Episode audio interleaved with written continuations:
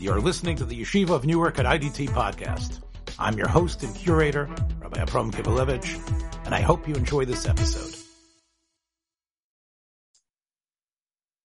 Shalom Abracha, this is uh, Gaonic literature, and there's probably no one uh, more illustrious connected with Gaonic literature than the Netziv.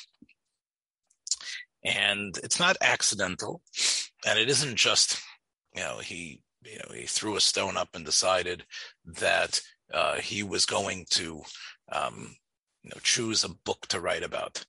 Uh, this was actually part of a process, part of a process that I wouldn't say was necessarily part of what Volozhin stood for, but in the Netziv it's synthesized because of how much he was a Volozhiner.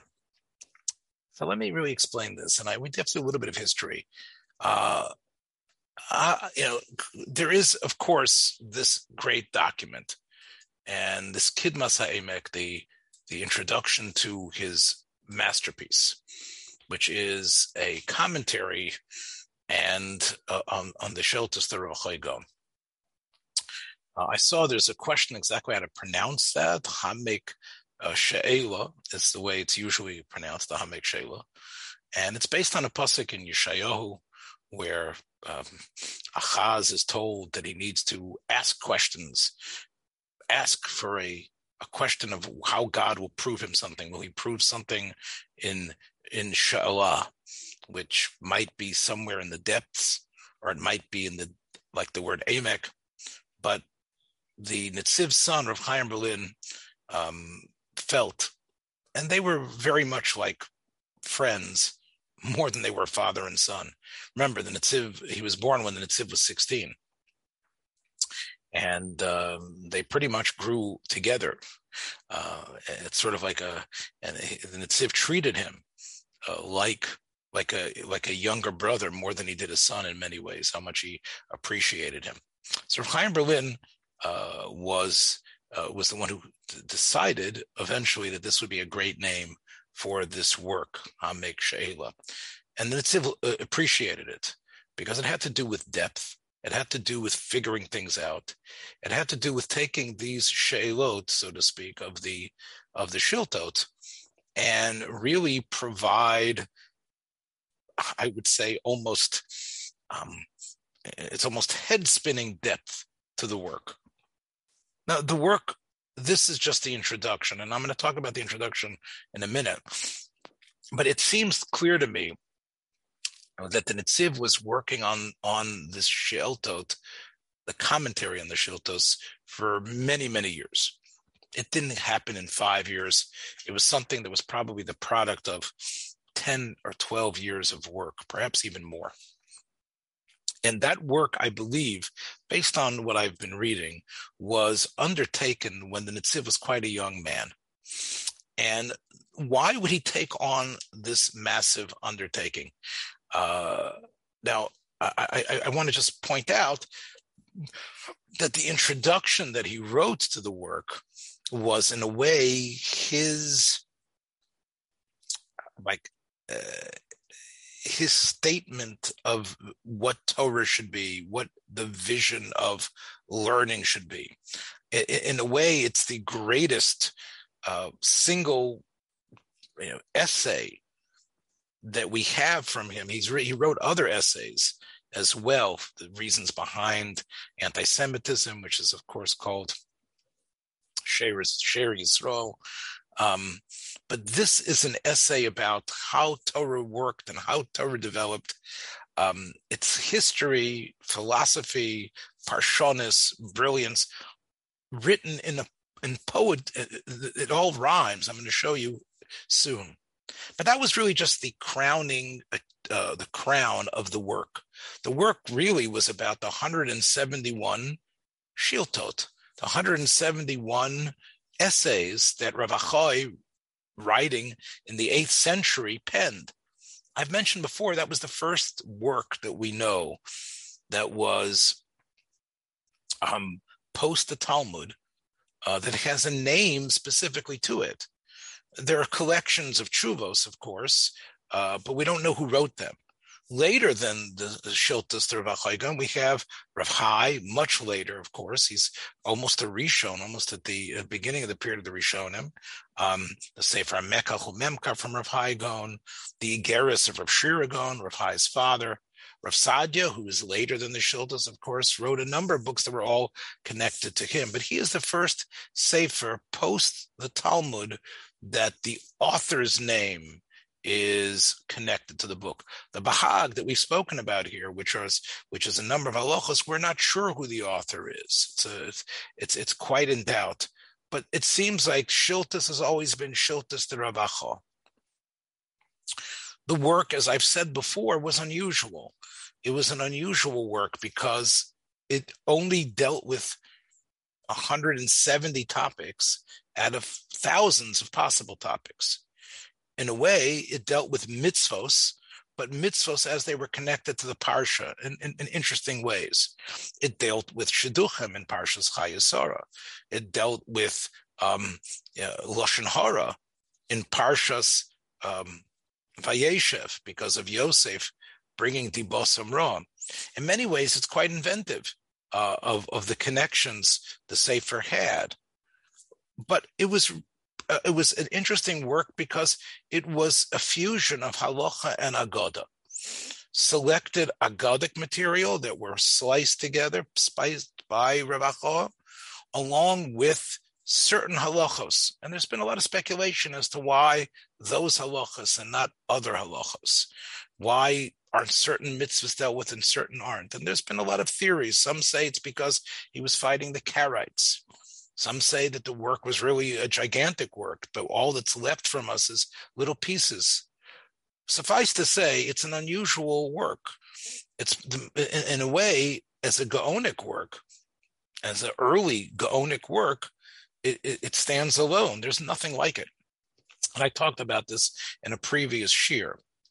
All right. So why is the Netziv drawn to this work? Why is that he decides to devote those years towards it? Now, what were the years that he devoted anyway? Well, we know the Netziv becomes Rosh Hayeshiva of Volozhin in the full Rosh Hayeshiva in 1853.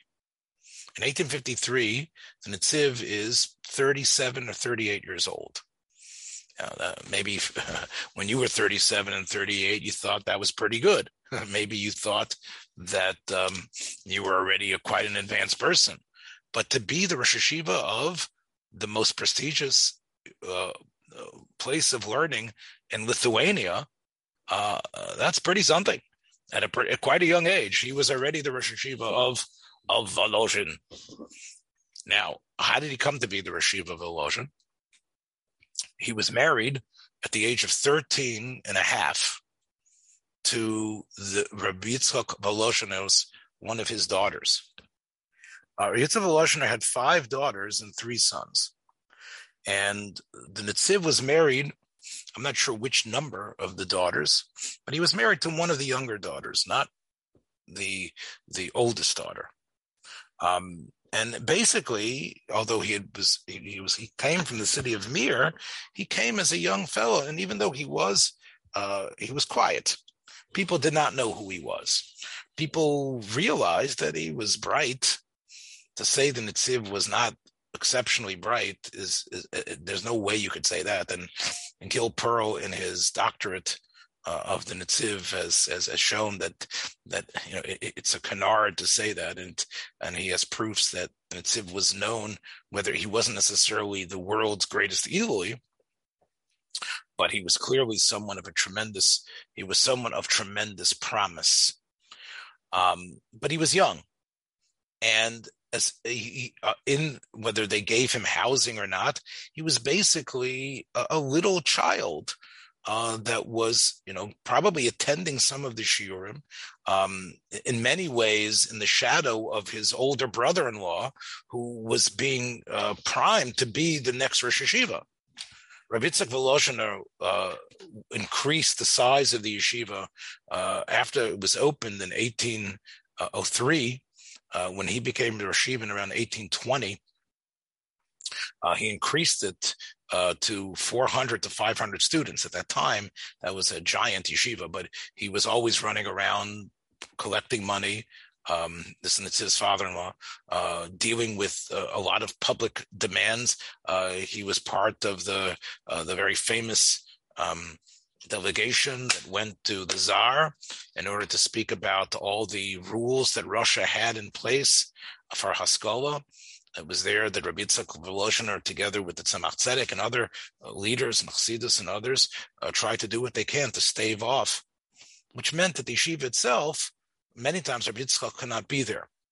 And his oldest son-in-law, the Blazer Yitzchak Fried, um, who was a, a genius, who was not only a genius, and here's the point I want to make, he was also a, he married his cousin. Um, Reb Hillel Fried was Reb Chaim Volozhiner, the head of the yeshiva's son-in-law. In other words, the Reb Yitzchak Volozhiner's brother-in-law. The first cousins married each other. So Reb Yitzchak Volozhiner's daughter married uh, Hillel Fried's son. So basically, he was not only his cousin, he was also, he became his son-in-law, and he was a grandson of Rav Chaim. Of course, he should be the next Rosh Hayeshiva. He's got both. he's a son-in-law of Rabbi Yitzchak, and he's also a grandson of Rav Chaim. And uh, of course, what was the Netziv then? Netziv was this young fellow who most of the time was learning. He had chavrusas, but he was working on some project. That's he was working on, and we'll see what the projects were. One of the projects he was working on assiduously in his teens, in his 20s, probably really, he probably really started working on it in his mid to late 20s, and perhaps early 30s, he was putting the finishing touches on it. That was this work. Was that unusual in Volozhin to do that? Yes, it was. Most of what Volozhin was dedicated to was Shas. Now, in Volozhin, they learned a page a day and they went through Shas. That's the way they did it. It's, we know in most yeshivas today, the way things work is that it's uh, there's about seven or eight Masechtos, and you go through those Masechtos continuously. Maybe eight or nine. You know what they are. Ksuvis, Bava Metzia, Bava Kama, uh, Kedushin, um, Shabbos sometimes, um, and uh, Bava Basra. So you have the three Bavas, Kedushin, Gittin, Yavamos, another six. And basically, that, those were the major Masechtas. Sanhedrin wasn't part of the, isn't part of that learning. Um, Brachos isn't part of that learning. Beitza isn't part of that learning. Kachim isn't part of that. In in the Litvish yeshivas, there were seven to eight Masechtos, and those were being learned consistently.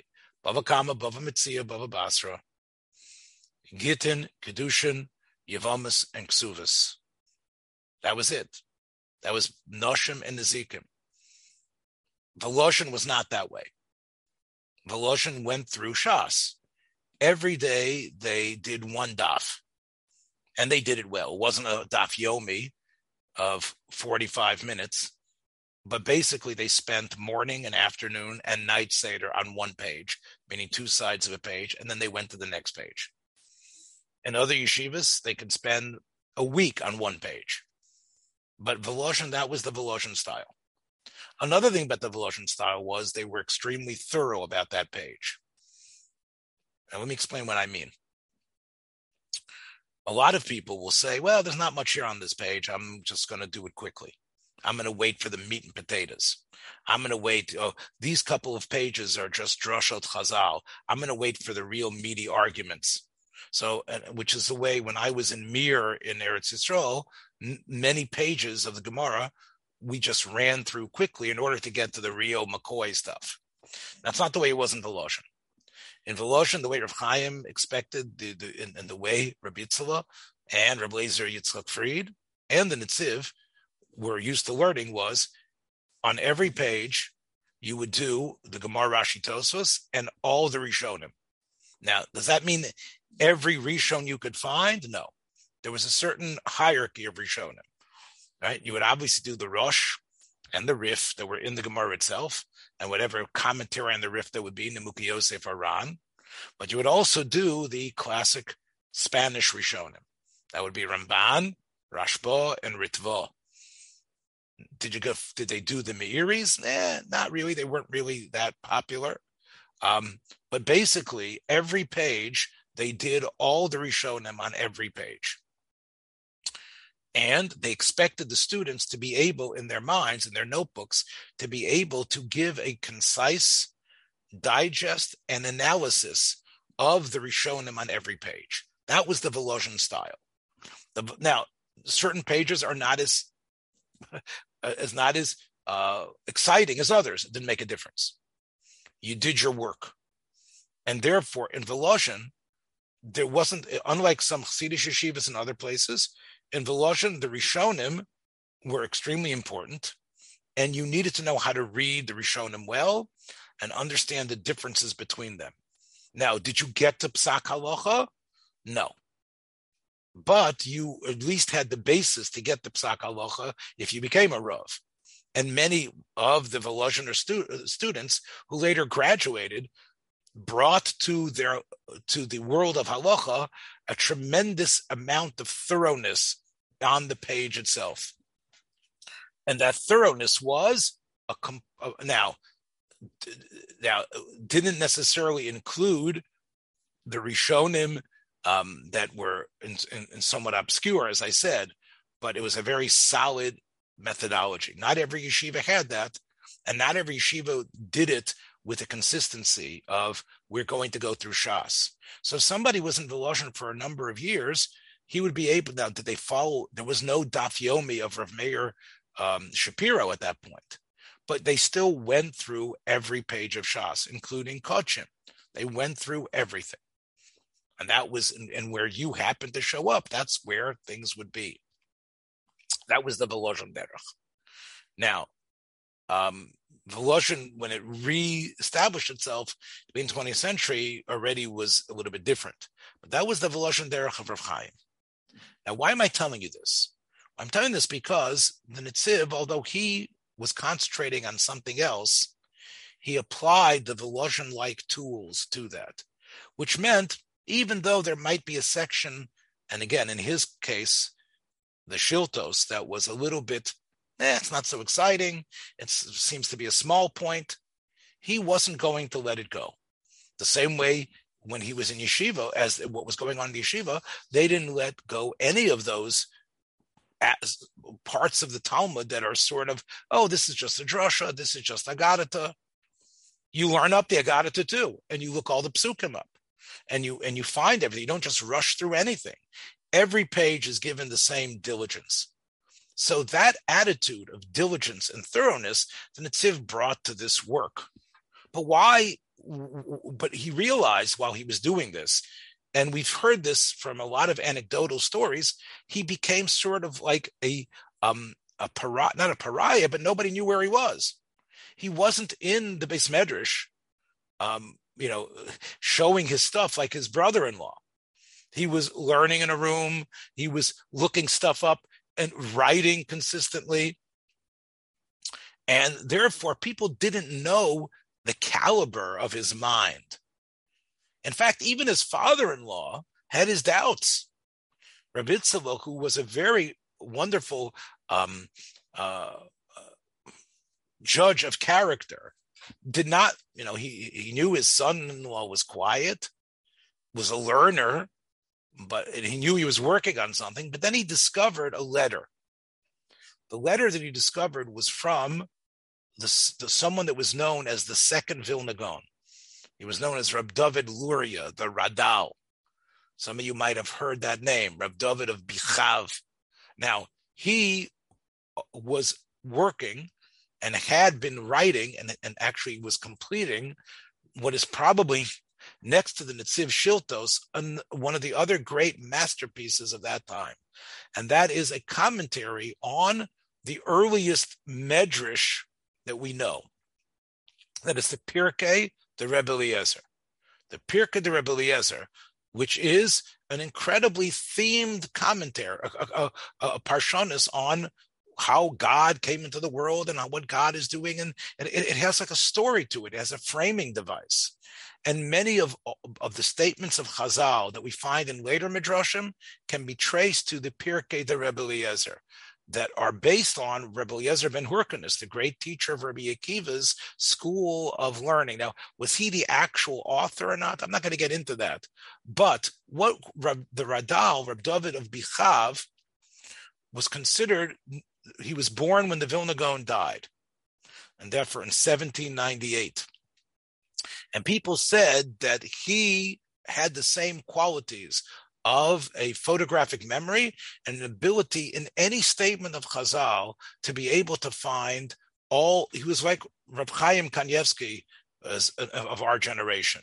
Any statement in, in Chazal or anything he knew the midrashic connection, plus the Zohar, Kisvei Ari. He was an incredible, incredible Yadin, Reb David Luria. Now, he was, as I've said, 20 years older than Nitziv and he was already he had already was working on Pirkei Belazar and had written a commentary on Medrash Rabbah. The Nitziv and him became um, were writing to each other, even to the point that uh, the Nitziv ended up editing one of uh, David Luria's works on the Midrashim. He ended up editing it and and and, and, and applying the footnotes and proofreading. So they became fast friends. The Netziv, in other words, in his little corner, was sending out letters and becoming connected to something. What was he become connected to? Well, Radal wasn't just a man on an island. He was part of a movement, a movement that we don't recognize its significance. We all know about Volozhin. Now, when I made, and we know the yeshivas that rose in the ashes of Volozhin, Mir, Telz, and others, Grodno, Lakewood now. But what was happening besides the yeshiva that Rav Chaim Volozhner started, there was another gift that the Vilna Gaon gave. And that was actually energized by his son, Rabbi Avram. Rabbi Avram, the son of the Vilna Gaon, in Vilna, um, wrote a sefer called Rav Pe'alim. That sefer, which uh, you should have a copy, is basically a, a, a, small little encyclopedia of all the midrashim, and in other words, all the works of Tanoim and Amoraim that we have. So it's a very you, you would think the Vilna Gaon son would be, you know, writing a magnum opus on on halacha. The work that we have from the Vilna Gaon son is a work on Midrashim. It's a scholarly work on Midrashim. Was he a maskil? No. In fact, he and a group around him decided, inspired by the Vilna Gaon, that what they would do is basically rediscover Tanaitic literature that had been pretty much ignored. Well, there were plenty of commentaries on the Talmud.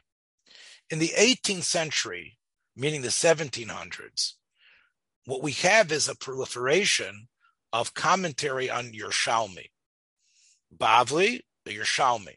The great comment, and it's a strange thing. There are Rishonim who wrote on the Yerushalmi, but in the 18th and then beginning of the 19th century, the Yerushalmi was swarmed upon by a number of different authors.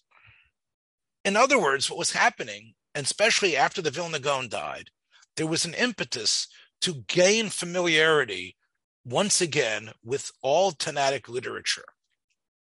And what starts in Vilna in the end of the 18th century, the end of the 1700s, the beginning of the 1800s, is we find a number of machabrim working on Pirushim on Medrash, working on and Reb David Luria is just one of them. Now, there had been commentaries before by Italians. There had been commentaries before by Kadmonim. But these students, these that Vilna group, that circle that Gil Perl calls them, the Vilna circle, they brought a a um, an expertise to their work, and they also brought to it a mastery of Talmud Bavli. So ta- these were all trem- rabbonim who knew Talmud Bavli, I wouldn't say backwards and forwards, but well enough. And therefore, what they started producing, uh, and, and, because the access to Hebrew printing in Lithuania uh, started to explode, what starts happening is they start zeroing in on these books. And then, as you, if you take out a Medrash Rabbah, you have the Perush Maharzu, on the Medrash Rabbah that I'm sure you've seen, or the Perush of the Eitz Yosef. These are all commentaries that are really a byproduct of this movement.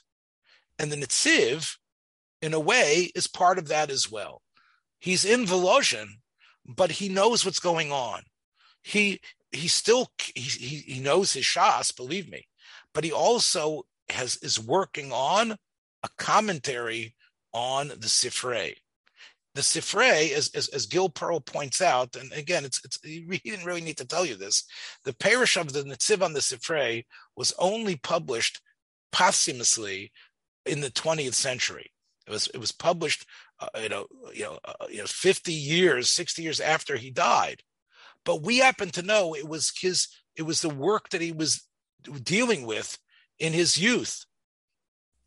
The the commentary Emek which is the way it was printed, um, uh, has references to, and again, one of the great uh, Jewish historians that the Maharal felt no Jewish person should even look at, uh, Azaria de Rossi, the Me'or Einayim. Uh, there's also references to a number of of of, of, of, of Haskalah writers, Naftali Herz Wessely, who Mendelssohn uh, uh, hired to write a commentary on Vayikra, but also the also who had written uh, Perushim on uh, what was known as the Sfarim Achitzonim, the Hagiographa, the, the Sfarim. He had written a parish on, on the wisdom of Solomon.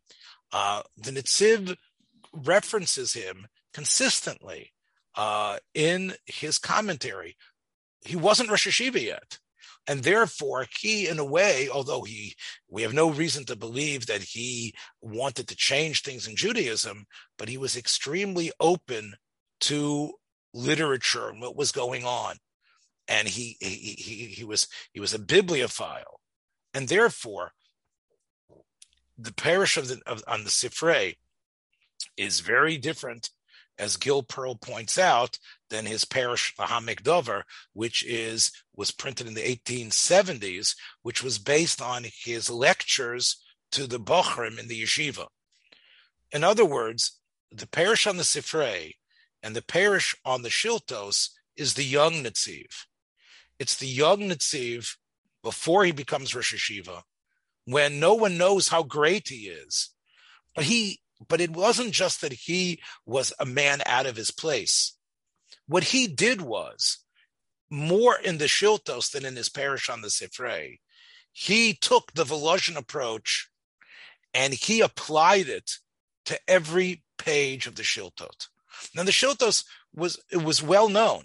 I mentioned in a previous class how the Baliatos consistently quote the Shiltos, and it was used a lot. It was a sefer people loved to look at and find and compare to what was in the Talmud. And there had actually been a commentaries, there had been commentaries written on the Shiltos, but none of them were written in with the depth of every line, of every nuance he was trying to do, other than do a thorough job. The Netziv had an angle about who the Gaonim were and who Rav Acha was. But that angle developed as he was working on the book, and that really was is, is that introduction that I was referring to you before. Um, now I'm going to read some sections from his introduction. Rosh and he he published this in 1861. So he had already been Rosh Hayeshiva for about eight years. This became his mission statement. And in many ways, the the antagonism to the Netziv was antagonism to what we're going to hear. People didn't people felt that the Nitziv was so hard line about his derech that he developed that he was squashing and stifling the the bochrim. It's un, it's unfortunate, but again, I don't know how much truth there is to it. But I do know when someone is very single minded and has an approach that they develop in their youth and basically stick to it and it becomes somewhat encrusted, the next generation tends to bristle when they feel that this is somewhat outmoded. And I think that was part of the reason why the yeshiva almost fell apart um, 10 years into the Nitziv's reign as Rosh Yeshiva. In Eretz Yisrael, as you can see here, Va'achar Shlomo, Kol Beis HaMikdash, Ho Kedarkam Bahiro L'Shaita. We know that, as the Torah says, Psak Halacha was a byproduct of who? Of a Sanhedrin, who always had a Kohen and the Levium. They were in the Lishkas Hagozis right next to the Beis Hamikdash. V'choya bituchim al or sheyigia. Another, let me read it again. There was the or of the Oron. There was the kedusha of the Kohen Gadol. All of that gave an extra push. Sheyachavnu lamita shel which meant that somehow people's minds raced to the truth due to sort of a heavenly influence that allowed them to see things clear. Ad shegia uzman Yoshio Amelech. Till Yoshio. Shiro sheyadecha or ha'aron mimkomosh b'kodesh. Yidach, I'm sorry. That the or of the Aron would be turned small it would be oh Yigala Meyawad Moso. He knew that we're going to go into Golas. Umalka Visara Bagoyim Ain Torah. And we know that the places where they were going, there wouldn't be the Beis Hamikdash and the Kohen Gadol. There wouldn't be that Or Zoreach Hahora B'Seyata Dishmaya. V'im Kain, Yevdu Chas V'Shalom Sidre Horo Lagamre. What happened is, is that they would not be able to know how to how to paskan aloha. So what did he do, Yoshio? He realized the Churban was coming. So what did he do? What he did was Tziva lignos es aron. He said, we're going to hide the Aron. He told the Levium, You're not going to be carrying this, this Aron anywhere. Ata ivdu es Hashem elokechem besamo Yisrael. The Levium became much more important than just living in their cities and encouraging people who had run to them to become better people after they had killed someone. What was going to happen now?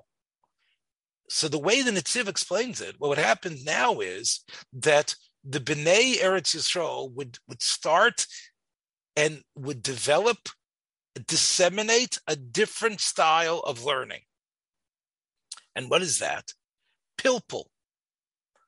Lahagdil pilpul shel Torah. What did that mean, pilpul? What did that mean? What it meant was that you would not just know what was right, you would pretend you didn't know what was going on and try to in a sort of a tricky way figure out what was happening. In other words, lahatil sveikos, to actually think about cases that you wouldn't necessarily think about, that hadn't happened yet, to actually push your brain to think about situations that weren't really occurring and wonder what would you do in this case? What else Yoshayahu did was he encouraged group study. What, what did that mean?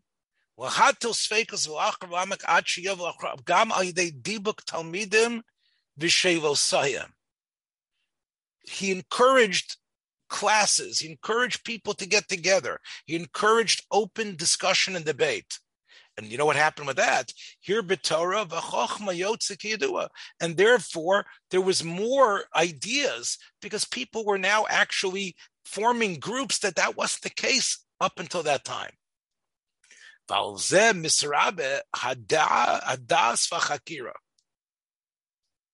And they also figured out what is Daraita, what is the Rabbanon they weren't really aware before that. Everyone just was religious and followed the law.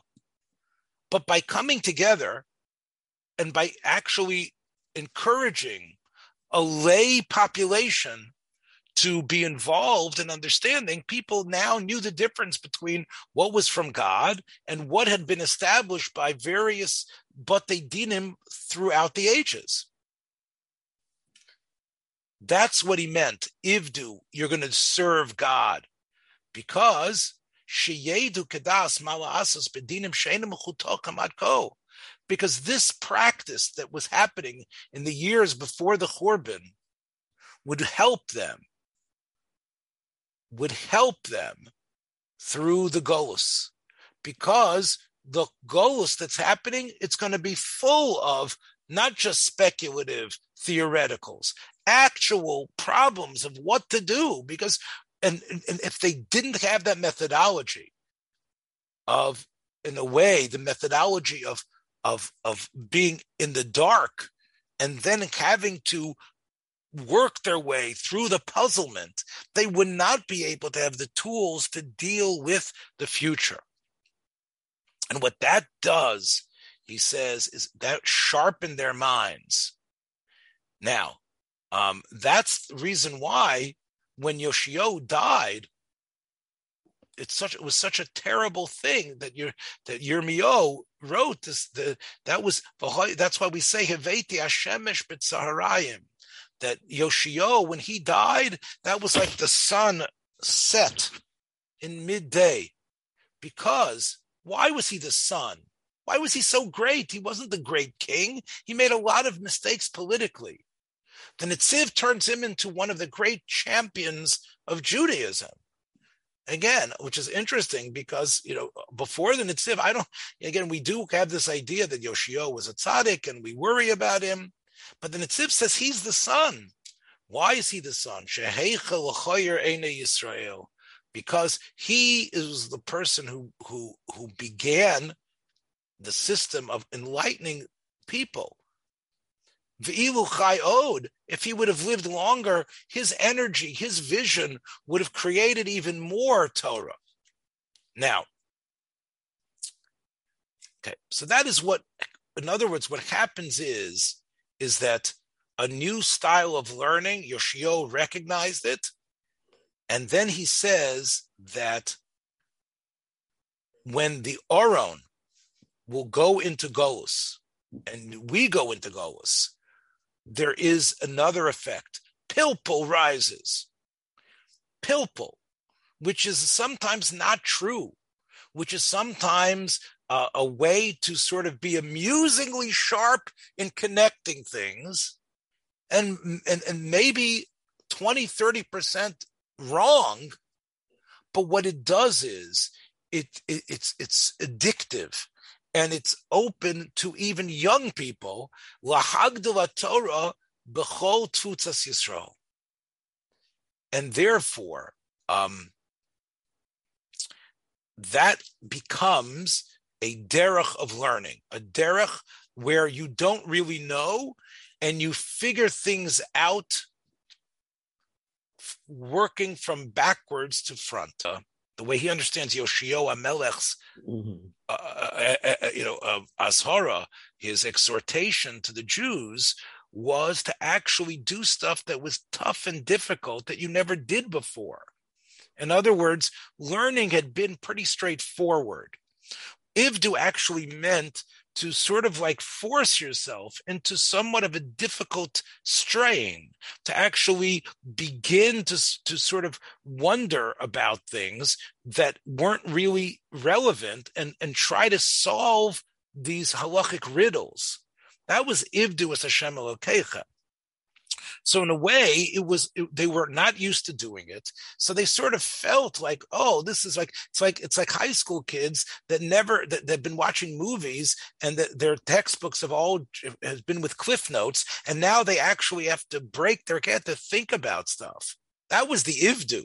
you know what I'm saying, Bob? Mm-hmm. So it was actually more of, of, of how we understand, uh, you know, avoda Whereas it really is something. Now, of course, Yoshio felt that this would, once you become entrenched in it and they became good at it, it would actually save us. But at this point, I think it's it's it's like avoda. Now, when they came to Bavel, um,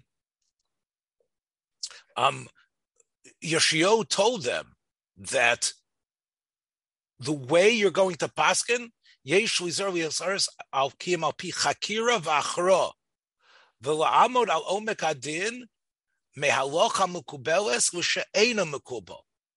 So what are you going to do? In other words, you know what you know.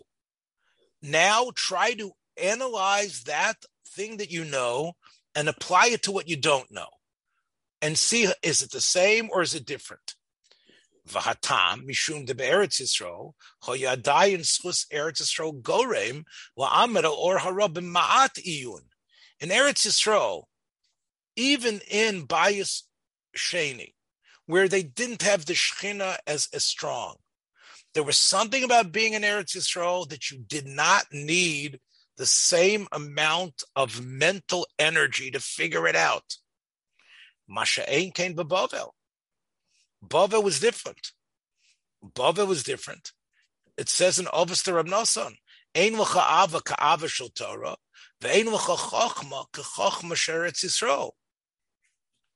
why? That that Eretz Yisrael, everything comes easier. It's like you get it. And as he quotes the Gemara in Sanhedrin, what does the pasuk mean? God put us in the darkness. What is that? That's the way they learn in Bavel. He says hmm. that that doesn't mean that Bavel is bad.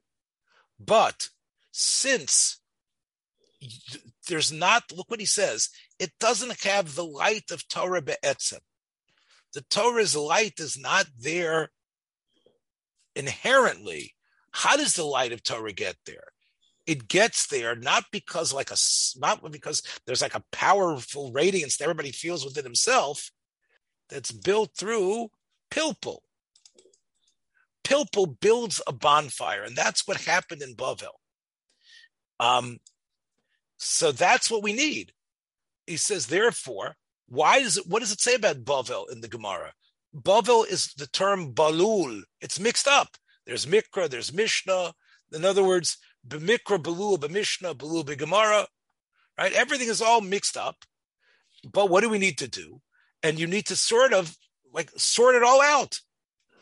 But by doing that, even though it's messy, long winded, that's the way you make this Avuka Gadola. And he says, this is sort of like what the Medrash says that Bovel learning, that learning of Pilpul learning is like a huge, uh, like old mansion that's full of many rooms. And when you're in there, the Medrash says, you don't know how to get out. Basic training. When when when when soldiers are sent in the mud of Georgia, right? Uh, and, and to go on their bellies and go and go into war, right? Why do they do that? They do it, doctor, because in war you're going to have to crawl under en- en- enemy lines, right? The basic that's what Yoshio was trying to get them to do. The, the, it was almost like you're right. It is self fulfilling because they lived in places where they were under persecution. They did not have the time and the energy. They didn't have the Yishavadas. They didn't have the sense of self and, and, and the ability to sort of like shine like they did in Israel. And therefore, the Pilpul Derech of Bavel, which becomes Talmud Bavli, is described here, as you can see, as being in a big mansion, and the only way to get out is to find ropes and to tie one rope to another. But if you have a light, you don't need to do that, right? If you have a big light, you know exactly where the exit is. But you won't be able, here's the point you won't know all the beauty of the rooms. If you have a light, you oh, I, I, don't even know about that room. I just need to I just need to know how to get to my bedroom, and I need to know how to get to the dining room and how to get to the exit. But the Babylonian way, the Medrash says in Koheles, actually allows you to. It's true, you might have ended up like in the wrong place. That was the attic. That was the cul-de-sac. That was the room that you're not supposed to go into, but that has all the old magazines in it. But you know that palterin better. You know it better because of all the all the stumblings and things that you've done. All and, and you and, and you basically, in a way, although you haven't seen it in its light and glory, you know the building better and that's what he says. He says, pesach. Aval im kain, if you if you have a big light, lo la'amod al. You won't know how detailed that building is. But if you don't have a light, and you the only way you could go is in the dark every night a little bit a little bit and and a little bit further based on the, the, the bed sheets that you tie together. And he says, Vegam nichshol kama pamim achel besof. Kishomer ala Pesach. Aha. At the end, although it's in your mind, in your mind, you've constructed a light of how brilliant this binyan is. So he says, the Chachme Eretz Yisrael or Aschus they didn't have to work so hard.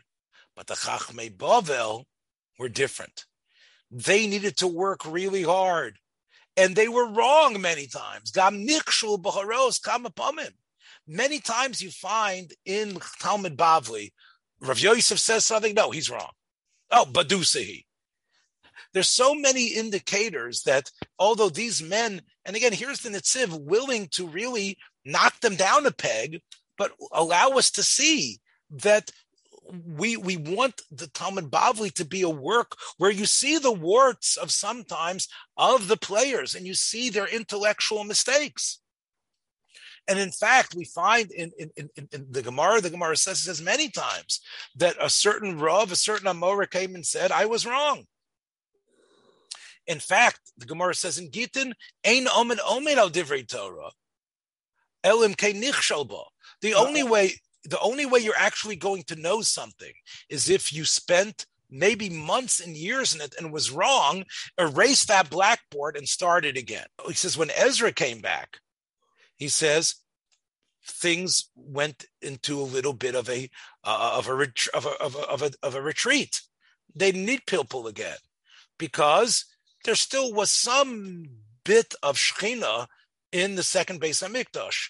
There was still a Shimon Atzadik and, and, and Kohanim Gedolim that they were able, in a way, to match what happened in Bayis Rishon. But then, as we know, and what happened was, Pilpul went into a little bit of a reversal. But then they need, but what happened? But then the Bayis Sheni after Hanukkah, before Hanukkah, after Hanukkah, uh, after the the Internecine uh, battles, when everything started to start to go down, then what happened? What happened was is that they didn't have the Kohanim Gedolim they had before, and therefore learning suffered. And he says Torah was almost eliminated. That's why Hillel, as we know from the Gemara in Psachim, where did Hillel come from? From Bavel. And that was what he because Hillel had, had been raised in Babel, where although he became the Nasi of Eretz Yisrael, he was a Babylonian. And therefore he knew in Babel, unlike Israel, they felt just like those bed sheets, they needed to give a title to all the different hermeneutical rules and how they were all different from each other. They were the ones who had the guidebook in a way that came through trial and error. So therefore, Hillel and his children, they were the ones who were able, as we see, to actually bring the Torah back. Because what did they do? They actually brought the best of Bavel back to Eretz Yisrael. And therefore, he said that through Hillel, who sort of inserted this Babylonian Yeshayahu Pilpul method, so there was enough in there to to to sort of like allow the learning to coalesce and to be able to create the Mishnah. However, even though Hillel was able, through his Babylonian sharpness, to abe, and look what he did. This was really an important point. He was he was able to benefit by being in Israel, and he was through the errors of his learning. He was able then to develop the seven or 13 principles that eventually became the principles that we plug in all over Shas and all over Torah Shabbal Peh. However, the Netziv says that um, Israel and Bavel still were very different. And he said, it turned out that even though Hillel came from Bavel, a typical Eretz Yisrael person learned by himself.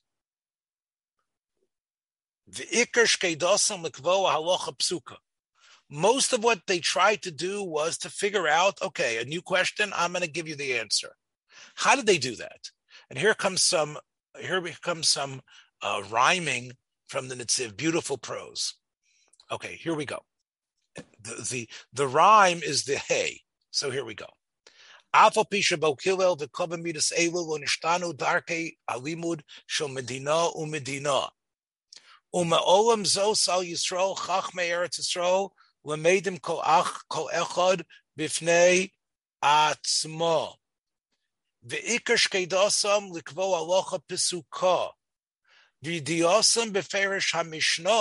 the way they knew the Mishnah, me'ir lechem kavuka, because they knew the Mishnayot. Ubebo davar chadash, a little bit of pilpul, lahad. They could take that fire and connect it, and they had it. And how could, how come it only took a little bit of fire? Because they had the halachos cold. Bavel. Ikar shkeidosam lefalpel v'lachadid ish yachad pinei re'ehu. They still were involved, not learning by themselves. You had to learn b'chavrusa and test me. Do I have it? Ubasher eina deo shavos. We know that people don't think the same. Ad shapam hotzi ze nozlim misela hamachlokes, shavos and Machlokas. Sometimes by arguing, they were able to get fresh water from the battle between the two parties. Upam, sometimes they got fresh water. Pam ze omar al. Sometimes they would stand at the trough of water. Vitzidkosam samachtem lachodos al ha'emes. And they had to admit, I don't have it. I think I'm there, but I don't really know. The tachlis hanirtza, what they were all working about was hora via chosemis, to get the psak, and that would seal things. And because they needed each other, because they recognized that it was only by working together that they would be successful, therefore, ubishvil zeh nogu ava v'kavod zeh That's why in Bavel, they actually had more appreciation of each other Kedin Rav Umora. They actually felt that, you know, I you're my Rebbe in some ways. Why? And that's why the Gemara says in Bava Metzia that the Talmidei Chacham Bavel they stood for each other because each one helped the other one, which wasn't the case in Eretz Yisrael. In Eretz Yisrael, there was a style of learning that was based on a flash of brilliance. It didn't come from the chemistry of a chavrusa, and it didn't come from trial and error. And therefore,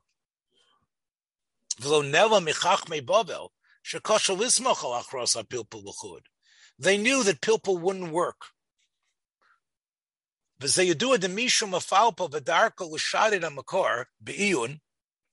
If someone is working on pilpul and he's really, in a way, crushed the source, he's really crushed it.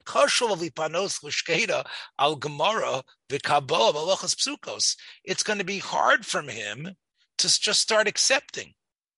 In other words, in other words, if you're used to figuring everything out and everything comes tough to you, and the way you do stuff is basically taking apart something until it, it rings true in your head, it's going to be hard for you to just be a memory guy. Kasha lovely panos lishkeda al gemara the kabal malachas psukos. That you should just get all these facts and memorize them. The kvar murgul who shalei likvoa bizichrono. The way the way he gets things in his memory, kim al pi das osalocha. It only comes by his, his his his his complete thorough analysis of an idea. Valma adne zagamara hutfu midora sherlifnim and therefore, um, v'hurgalu, the way they learn is shalo lachotzi davar kimito cheshkas asfekos. They all start with a question, right? If if you remember, learning was by having a, a challenge and then clarifying it, and I, Rabbi Kivelevitz, I, I, I still am still struck by the idea that this seems to be um, almost like the Raavad versus the Rambam. I mean, it sounds like the Netziv is is saying you have to do what the Raavad did. Um, uh, maybe I'm in the wrong time frame, but that's the Raavad had a, a, yeshiva and he and he had um, that's a, right right and, and, and, and, we don't you, you know the Rambam was a obviously uh, right. The Ram the Rambam is more. But but but he wasn't discussing with anybody. Nobody was challenging. That's right. The he Rambam did... is more like one of the Chachmei Eretz Yisrael. You're right, and the Raavad is more like working things out through through mm-hmm. like one of the Israel, a person from Israel who comes to Bavel. He's he's double the average Babylonian. Why? Because the two can work together that if you have a lot of Kabbalahs, you have a lot of memory, you have a lot of things that you know, and you pick up the Derech HaPilpul, then your pilpul will be not phony. Your pilpul will be correct. And even though you're dealing with a question that you didn't have a tradition about, you can rely on the facts that you know are clear. And therefore, um, uh, we have the opposite that if if a person from Bavel goes up to Eretz Yisrael, he becomes double the person that was in Eretz Yisrael. Why? Because he is now to he's able um, to use his his analytic uh, powers and he can now apply them to the spirit of what's happening in Eretz Yisrael. And by the way, this is what Rav Moshe Feinstein said about Rav Nata Greenblatt when he wanted to go to Eretz Yisrael, that he wrote a letter uh, that was only revealed after Rav Nata died, that Rav Moshe said that this young fellow who's who has spent most of his learning outside of Israel, when he goes to Eretz Yisrael, he's going to be twice as great as the average Eretz Yisrael learner. Now, how does this take? What, what, does this have to do? Talmud Bavli was closed, when the Talmud Bavli was closed, what was it? It was this great mansion. It was an Ashel. It was sort of like a, a tree that gave protection, that was full of such goodness, which was Torah. The kol shahapesh shoyel ba'adas mavakish, this is rhyming. Whatever you wanted, you can find in the Talmud Bavli And if you really work hard, you sort of almost maniacally study it. You will get that wisdom. You will be able to find it. In mishfune tmune pilpul, the sands of hidden of pilpul, asher darkem bezen nistera, you'll find within it, if you read it properly, those strands of pilpul. But you could also get from Talmud Bavli, im bediuk lashon visugios. But you could also get it by by just carefully rereading the language. Of course, that depends on your inner strength, your mental acuity. Talmud Bavli is sufficient in itself to constantly go back to with all its messiness to be able to supply, like Yoshio knew, a direction for almost any question. Now, the Gaonim, however, Shebo Achare Chachme Talmud, that they are the significant leaders after Chachme Bovel. Yodu Kama Pshutim Bezaplatrin. They were so familiar with Talmud Bavli that they basically knew straight paths. Asher lo nistapku elu halachas. They were never in doubt. So the Gaonim, in a certain sense, although they were in Bavel, in a way, they were sort of satisfied with this Talmud, and they were sort of like the Bnei Eretz Yisrael using Talmud Bavli because they were used to basically a type of learning that had this is the path we know. Vized Goram, and because they basically used the same paths over and over again, Lo ishtamshu harbe bekoach pilpulam. Even though they were descendants of the great Mafalpalim, they didn't use it. They sort of sat on their laurels of what Talmud Bavli was and therefore the Gaonim had the Gaonim st- had learning stopped with the Gaonim, we would have had a big problem. There was another problem with the Gaonim, the Netziv says. Mitzurif lazerov gzeros vishmodos. Now, this, as I said, is basically based on the Rambam. I don't know if it's historically true. And the Netziv thought it was true that they were overwhelmed by Muslim and other gzeros, mostly Muslim, that happened in the time of the Gaonim. And the Netziv says they weren't able to produce many students that could actually shialeim neirim baholam. So he's saying they weren't they weren't able they didn't have the pilpul to to grab the interest.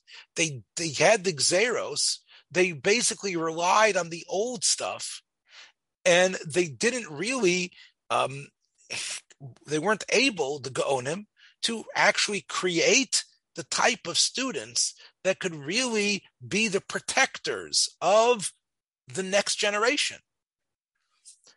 And when they were asked questions most of their answers were very short and cryptic or al pi Kabbalah do it, or based on a tradition they had. Oh, bederach hashani, or maybe it was some sort of unique style of a certain gon, but it wasn't necessarily able to be recreated in that gon student. So basically, the gaonim would have meant, in a way, a truncating end to Yoshio's dream. Hashem Chafetz L'man Sidko. God wanted l'shanein Berak Cher Torah and to and to strengthen it in order for in order for Torah to be strong, in order for Torah to be powerful. So therefore, he he what, what happened was the glory of Torah left Iraq. It left Bavel, and through an, whatever bunch of political machinations, the Netziv says the glory of Torah after Bavel was in France and Germany. And the truth was, that was a terrible place, you would think, because they never got the Kabbalah correctly. But they, because of that struggle, needed once again. They had the shas. They had to figure it out. They didn't, they needed once again to take the bed sheets and tie them and through trial and error be able, as he says, to create in France and Germany and knowledge of Shas through Iyun V'Chakira. They worked hard, harder than the Gaonim did. Why doesn't he mention North Africa? Because um, I mean, for what I know, there was one giant empire, Muslim empire. Right. Yes, the, a, lot of the yeshivas so, were destroyed. Right. Baghdad so, was newly founded. They could travel. That's what happened. They traveled new to North other lands. That's true. South Africa. Right. But he so, yeah. so the Netziv paradoxically believes that the North African schools that were pretty much clones, or at least were just accepting of the Babylonian, uh, you know, exhilarate, were uh-huh. actually uh-huh. were actually non-dynamic centers of learning.